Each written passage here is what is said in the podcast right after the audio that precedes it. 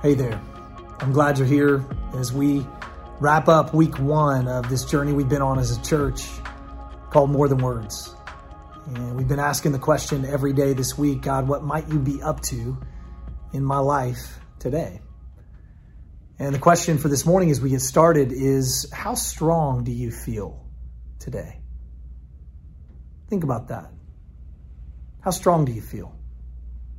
Do you feel like you you're strong today, you're on top of everything, you're capable to take on every challenge that's going to come your way today? Or are you on the other end where there just seems to be so much on your shoulders and can't keep up with all of it and you're wondering or doubting if you have the strength to make it through? Uh, in all the years that I played football, strength was always um, a little bit lacking for me. When I was in high school, I always, uh, in the weight room, would uh, bench press and squat way less than all the other players. And it's not that I didn't work out, but I just didn't have the results that the other guys had. And, and uh, then I got to the University of Georgia and walked on there to play wide receiver. And I was with guys like Benjamin Watson, who ended up playing for um, multiple NFL teams for many, many years. And that guy bench pressed 565 pounds. I watched him do it, and I'm like, uh, you could give me three reps and I probably couldn't get 565 pounds up in the air. If I split it up, if I divided it by three.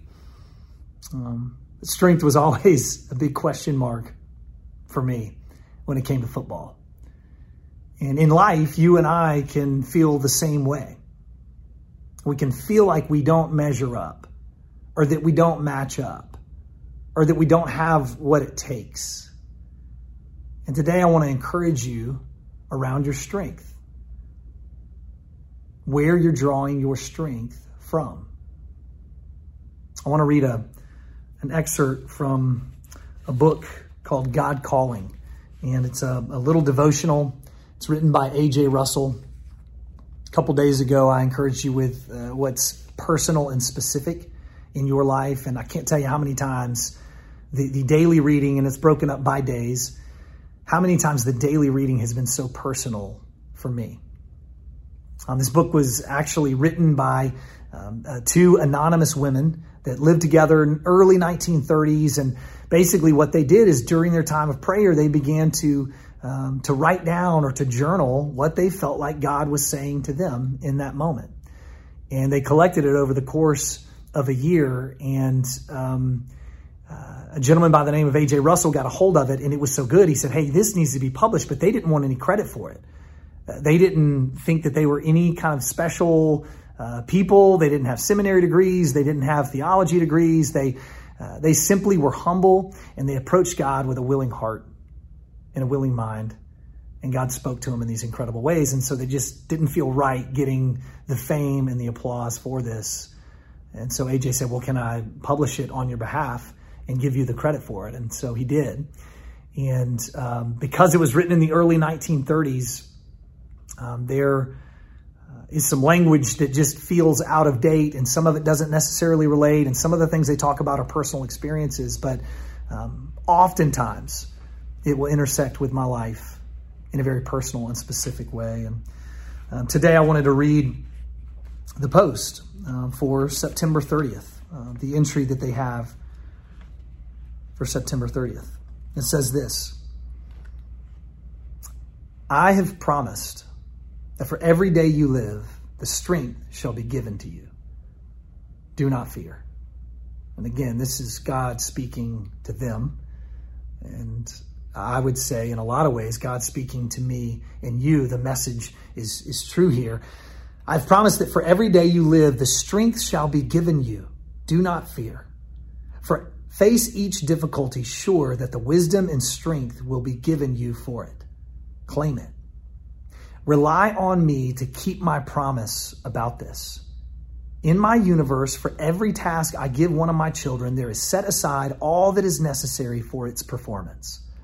So why fear? So why doubt? I love those last two questions because so often our fear and our doubt comes from the question of will we have the strength to do what's in front of us? Will we be able to accomplish it? What will happen? And this encouragement today uh, from God calling is really, in a way, God saying, No, my, my strength is sufficient for you. And if you try to draw, draw on your own strength, or if you try to draw on the strengths of the things around you, it's going to fall short. But my strength for you is sufficient. There's so many uh, scriptures that uh, that talk about the strength that we get from God.